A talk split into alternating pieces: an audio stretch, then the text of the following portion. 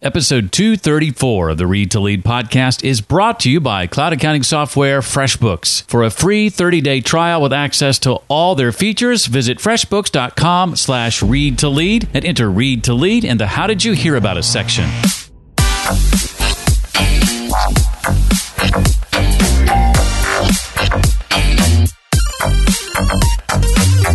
So, in the book, we outline seven areas that you can really focus on to help learning be a competitive advantage for your company and to set a, a mindset of a new type of learning culture. Welcome to the Read to Lead podcast. Hi, my name is Jeff, and this is the show dedicated to your personal and professional growth.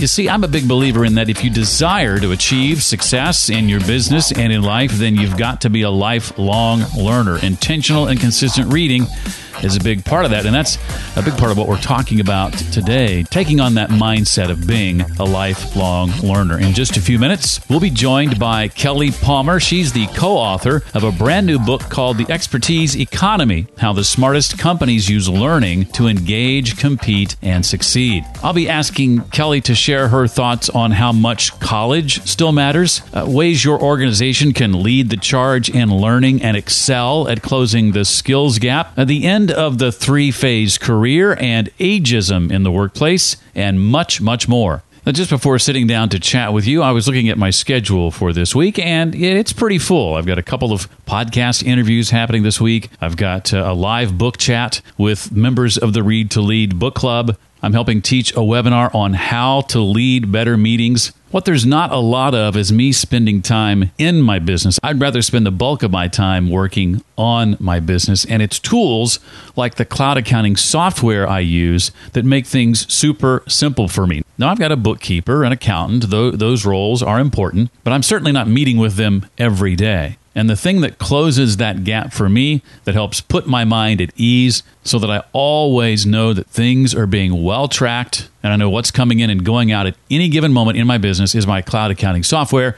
And that, of course, is FreshBooks. Without a tool like FreshBooks, I'd spend a whole lot more time working in my business. And frankly, if I had to do that, there wouldn't be much time for anything else. I want to make it easy for you to try the tool I've been using in my business for nine years. Go to freshbooks.com slash read to lead to sign up now for a free 30-day trial and get access to all of FreshBooks features. No credit card needed. Just sign up. No obligation to continue. See if you'll like it first. I'm going to go out on a limb and guess you'll like it just fine. Again, that address is freshbooks.com slash read to lead and be sure to enter read to lead in the how did you hear about us section.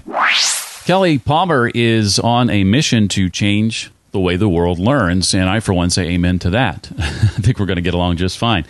a well known thought leader on learning, business, and career development. She's currently on the executive team of Degreed and was formerly the chief learning officer at LinkedIn.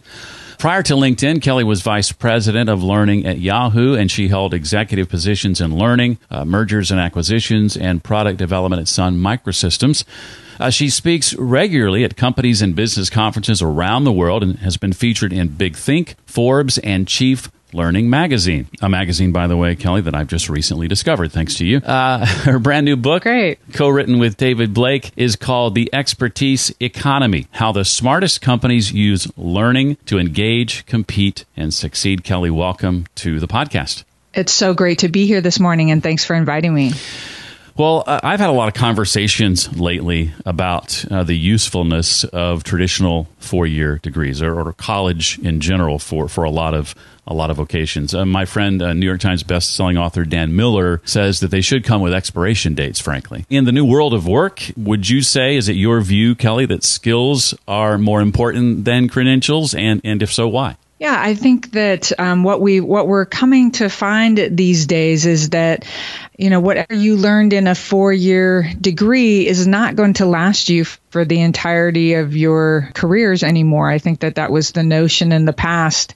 And so I don't think it matters whether you're a new college graduate, a mid mid career person or later in your career, you're always going to need to be learning new skills and uh, to keep up with uh, the changing environment in when which we work today. You know, I left college embarrassingly thinking that all my learning was done no, I, I, did graduate a few decades ago, but I remember that relief, that feeling of relief of thank goodness I don't have to learn anymore. I don't have to do that stuff. It's almost like uh, the system kind of, uh, I'm not sure how else to say this, kind of educated out of me the desire to continue learning. And, and, and frankly, for, for 10 years, I didn't do much of that. It wasn't until my early 30s that I kind of had that sort of desire to learn renewed and have been on a trajectory since of just you know soaking up all all that I can. So I want to ask you, as someone who has a lot of experience with this at various companies, what are some of the ways that, that organizations can lead the charge in learning and attempt to to close the the skills gap, not for just the employees but for the organization itself? Right. Unfortunately, what you just described is the experience of a lot of people. You mm. know, when they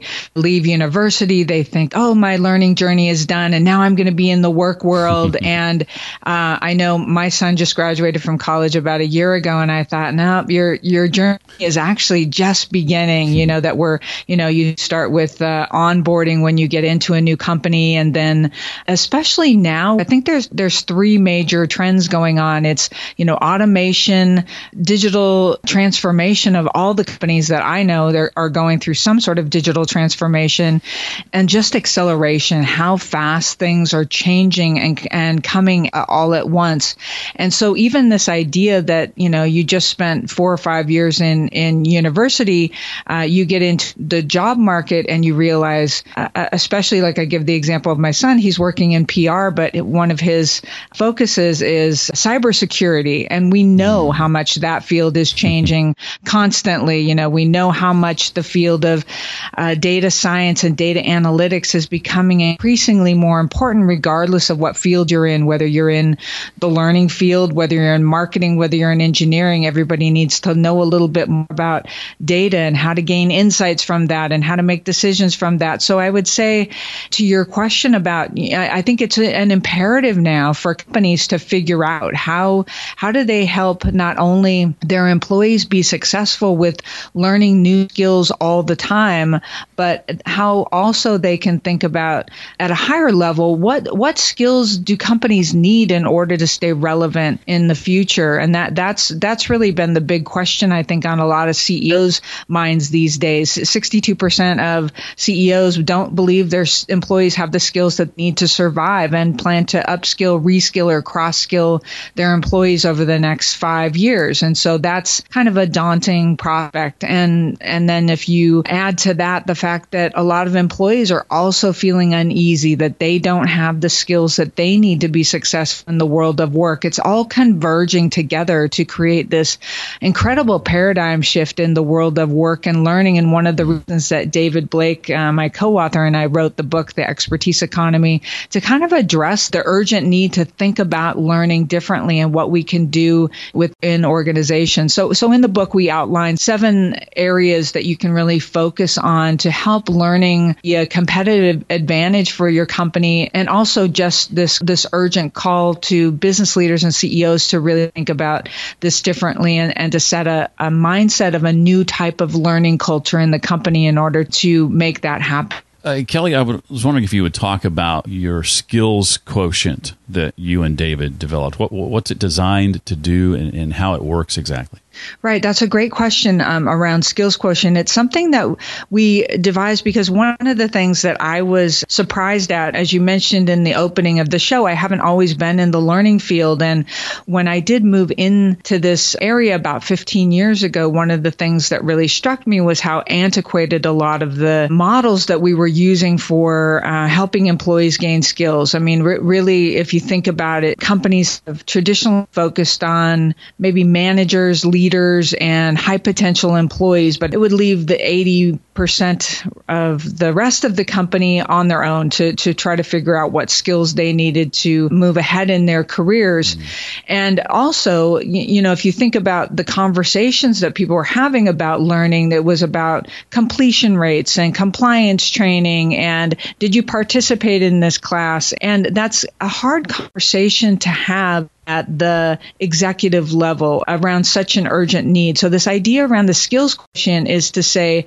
look, we need to uplevel the conversation around the skills gap. And it's about starting with an inventory of what skills do you actually have versus what skills do you actually need and then how you fill that gap? And the skills quotient can be applied individual level at the group level at the company level and even in the industry level to look across the industry and say we have enough data scientists in you know in in the world to ha- to help with what we need in in the future.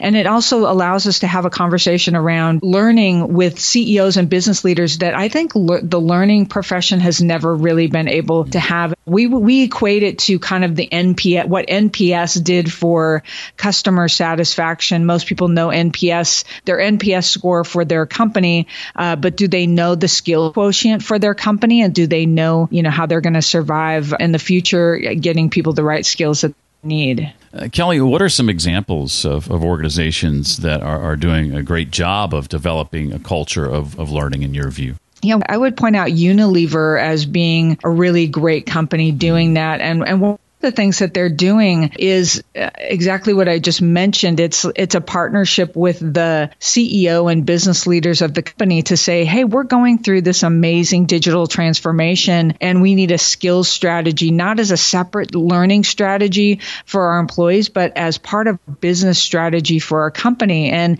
and it's starting from the top down and, and then also it's coming bottoms up. I think it needs to come from both ways, but that's a great way to start thinking about about if, you know if you if you look at what your learning culture is at your company and how you want to create a, a better one i think you know ask yourself are, are your business leaders and ceos talking about learning and are they encouraging learning?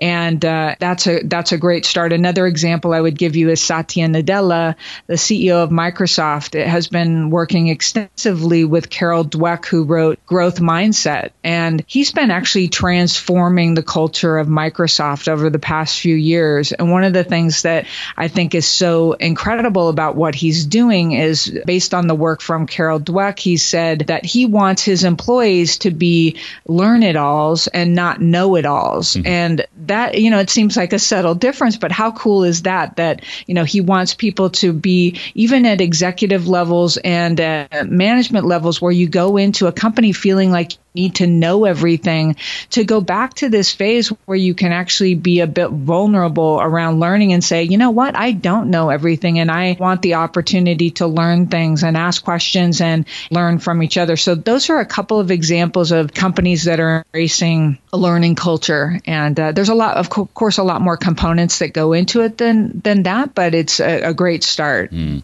Well, I've had the, the chance the last couple of years myself to, to teach uh, college students. And I'm curious to know what advice you would give, Kelly, say a, a college freshman. How, how can they prepare differently for the job market than maybe we have in the past? Yeah, that that is another great question and one that I get a lot. And I think there's a lot of pressure for college freshmen and even when you're still in high school to figure out what your you know what college are you going to apply to and what major you're going to be. And it it feels so daunting that you're you know that you're trying to figure out what your career is going to be for the rest of your life when you're you know 16, 17, 18 years old. So the advice that I love to give is probably not going to figure out what you're doing for the rest of your life in your college years. So so relax a little bit figure out what's you know what you're interested in you know that college degree. It's always going to be valuable. And then, you know, along the way, learn about as much as you can about different areas that you think are interesting to you and that you think you might want to go into. I, it's still true that college students change their major, I think, on an average of three to five times during their college career. And then think about what happens when they get into the workforce. I know my example is, is my career journey example is a great one. I, you know, I was an English major and communications in my undergrad work, and yet I got into uh, Silicon Valley in the in the tech world, and uh, it's it's kind of ironic that now I'm much later in my career actually using my writing skills uh, to to write this book we just released. but you know, my career has shifted and changed several times, and I probably, if I asked you, um, that would that would probably be similar. That is not a unique story. People's career paths change all the time. Is that true for you as well? Yeah, I have a degree in business, and I've spent the entirety of my career, up until about five years ago, anyway, in broadcasting. Right. And that's not really unique. I think the other thing that's really important to note about college degrees and how the work world depends so much on them. Hiring managers look at, you know, what where you went to school, what degree you got, and maybe if you've got some experience in the workforce, they look at what companies you've worked for, but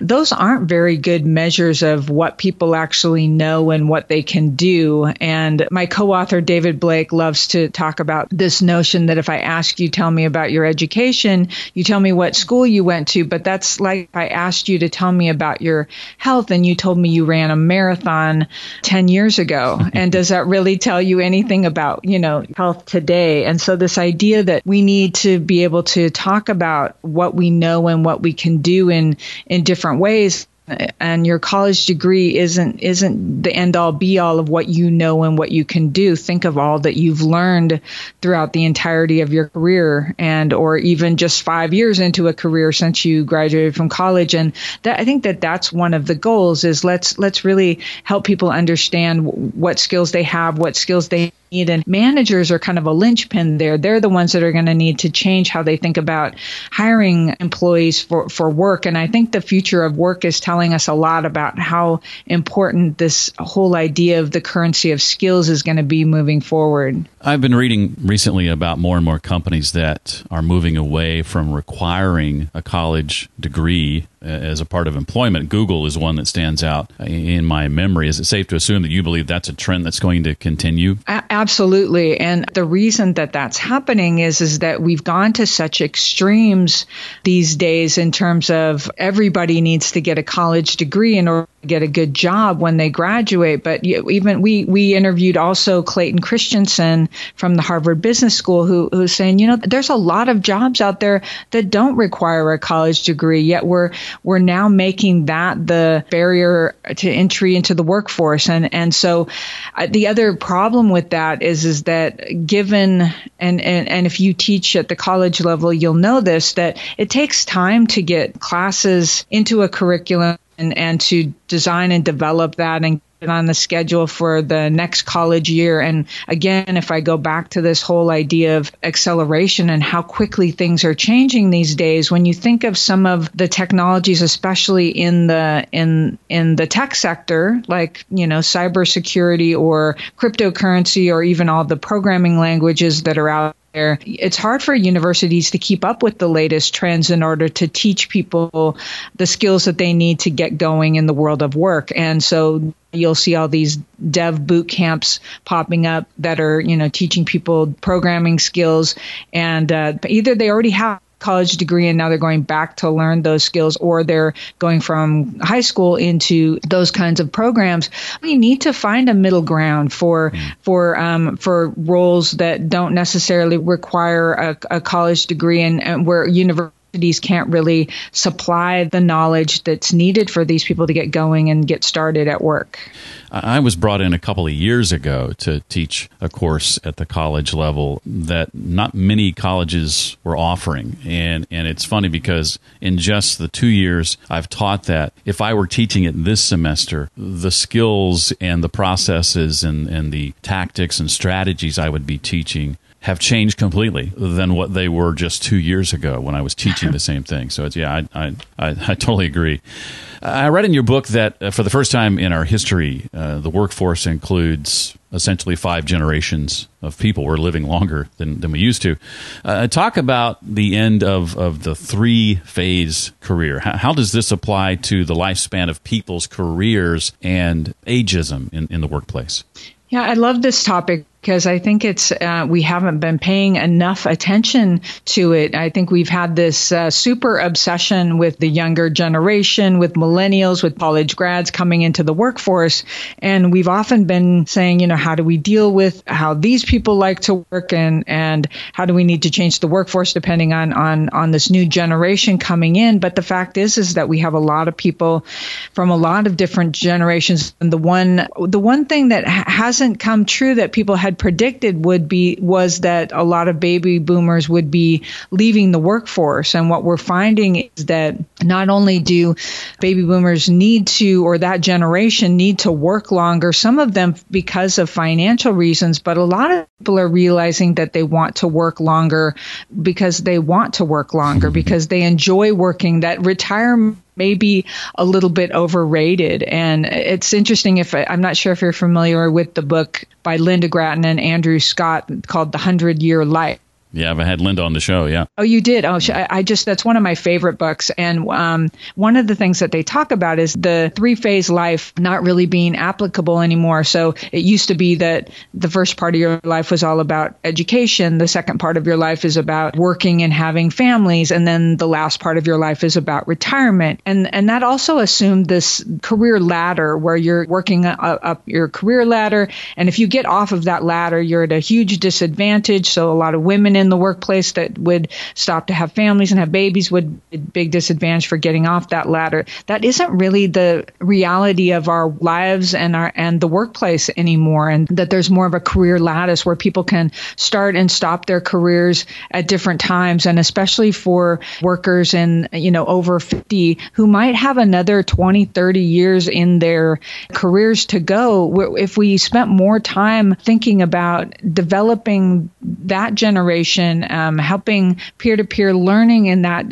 generation, and giving that generation more challenges in the workforce rather than just saying, oh, you're this age, you must be getting ready for retirement. I think we'd have a different uh, workforce. So I think that that's what we're, advocating and that ties directly into this notion of skills and, and kind of gig economy. So if you think about what skills people have and if they can offer up skills for projects in, in, the future, I think that that's uh, one notion of the future of work where especially people with a lot of experience have a lot of skills to offer and they could do it on short term gig assignments and still enjoy a, a different balance of life. And I'm, I think a lot of people would like that. I think in most generations would like that, would enjoy that kind of a work style.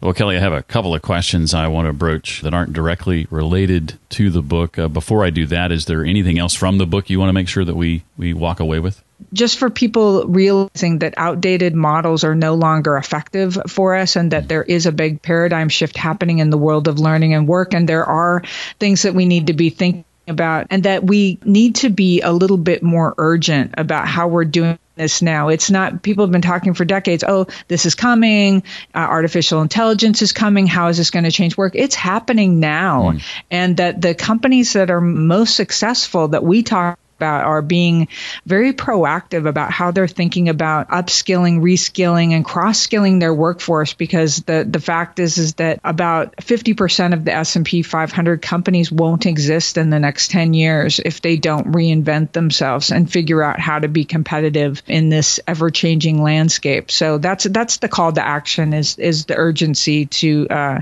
to think about this to stay relevant.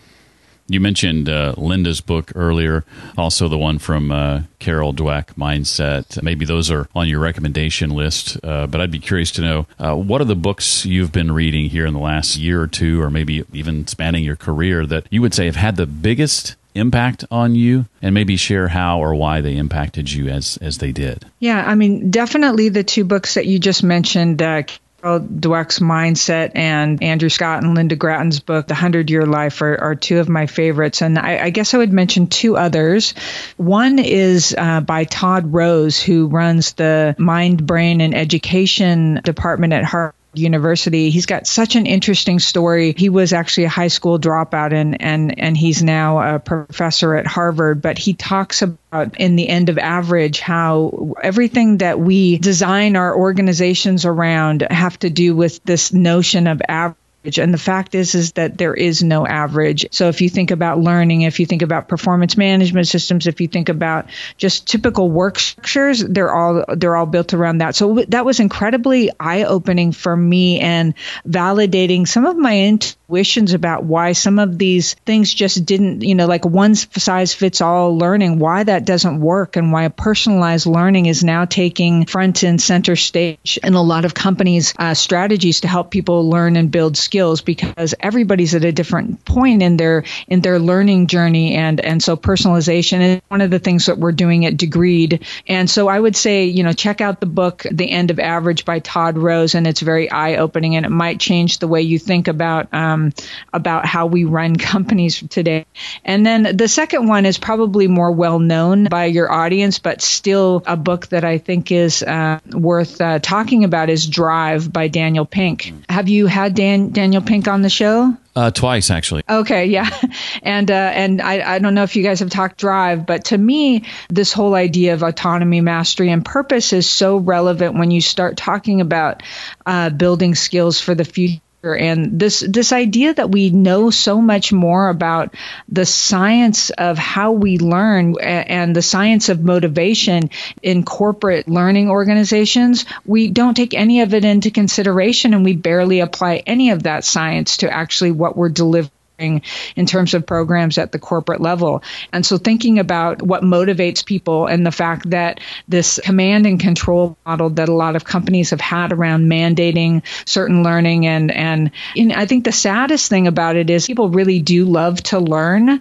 but the way we approach it makes people passive because either they don't have any control, they're being told what they need to learn. There's a lot of compliance training which is which most people dread, but that's not not the the reality. If we give people some autonomy over what they're learning and the skills that they're building, and we say we want you to learn every day, find out what you're interested in, and and make learning part of a daily habit of what you do and build it into the flow of work. That's that's motivation where we'll get people back to actually loving learning. And uh, that's i think a huge goal we should have uh, well, as a successful speaker, Kelly, what are what are some of your tips for helping leaders uh, deliver a talk that is memorable and, and one that's going to impact the audience they're looking to, to change?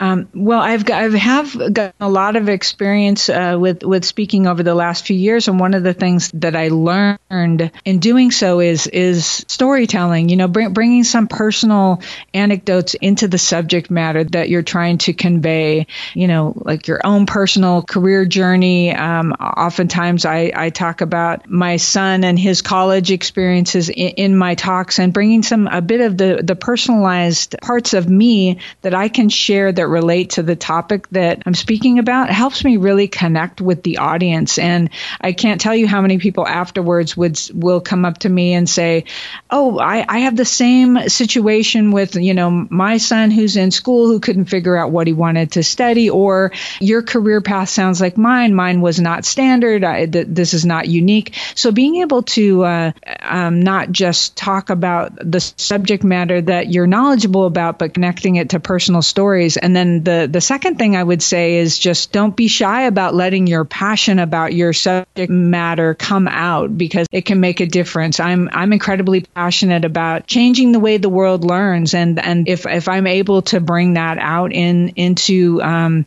any talks that I give, I think that that really makes a difference. People, people become engaged. People don't want to just look at numbers and charts and bullet points on slides. They want to hear stories and they want to hear passion about and insights about uh, the subject matter that you're talking about. So those would be a couple tips I would give. Well, now that the, the book is out, beyond promoting it, what is ahead for you and Degreed and David that uh, that's got you excited? Yeah, so um, we're really excited about Degreed. You know, David, my co-author, is the co-founder and executive chairman of Degreed, and you know, we we both are on a mission to change the world learns as well as our as our company. Um, it's interesting in writing the book, we both came at it from a little bit different angles. You know, me running learning corporate learning organizations at some big tech companies, and David actually being an entrepreneur and starting a few education technology companies. And so I think, you know, for the future, what we're seeing is, is that technology is really playing a huge role in how people are thinking about learning and work. And we're going to continue to evangelize the future of learning and the future of the workplace. And I think one of our focus areas is really going to be on the skills quotient and, and helping people understand the skills they have versus the skills need and also also at the company, you know, group, company, and organizational level, and really try to get that message out there so that people can use that in effective ways.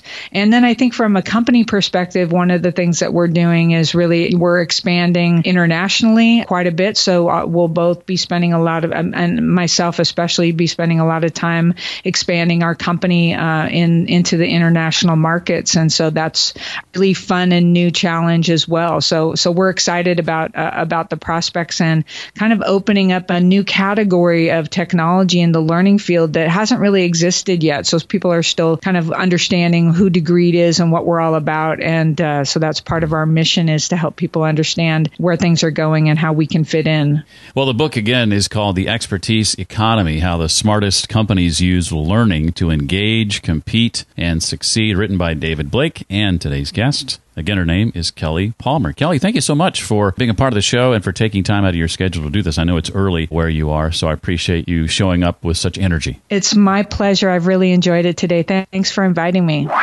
If you want to dig more deeply into my conversation with Kelly, one great way to do that is by visiting the show notes page. You'll find all the links and resources we talked about, plus ways to connect with Kelly via Twitter, LinkedIn, and more, all at readtoleadpodcast.com slash 234 for episode 234. If you're looking to make a career change soon, I've got a podcast you may want to check out that can help in that regard. It's called Lessons from a Quitter, and it's from Goli Kalkhoran. Goli says it's never too late to start over, no matter how much time or money you've spent chasing degrees and jobs to get your current position. She's a former lawyer, in fact. She says if you're ultimately unhappy, then it's time to quit. Each week on her show, she interviews guests who have quit lucrative careers to forge their own path and create a life that they love. You'll get insight, inspiration, tools, and resources to help you quit what you hate and figure out what it is you love. It's called Lessons from a Quitter with Goli Kalkhoran. You'll find a link to it on that show notes page as well. Again, readtoleadpodcast.com slash 234. Well, that does it for this week. I look forward to seeing you next time. Until then, remember, leaders read and readers Leaders League.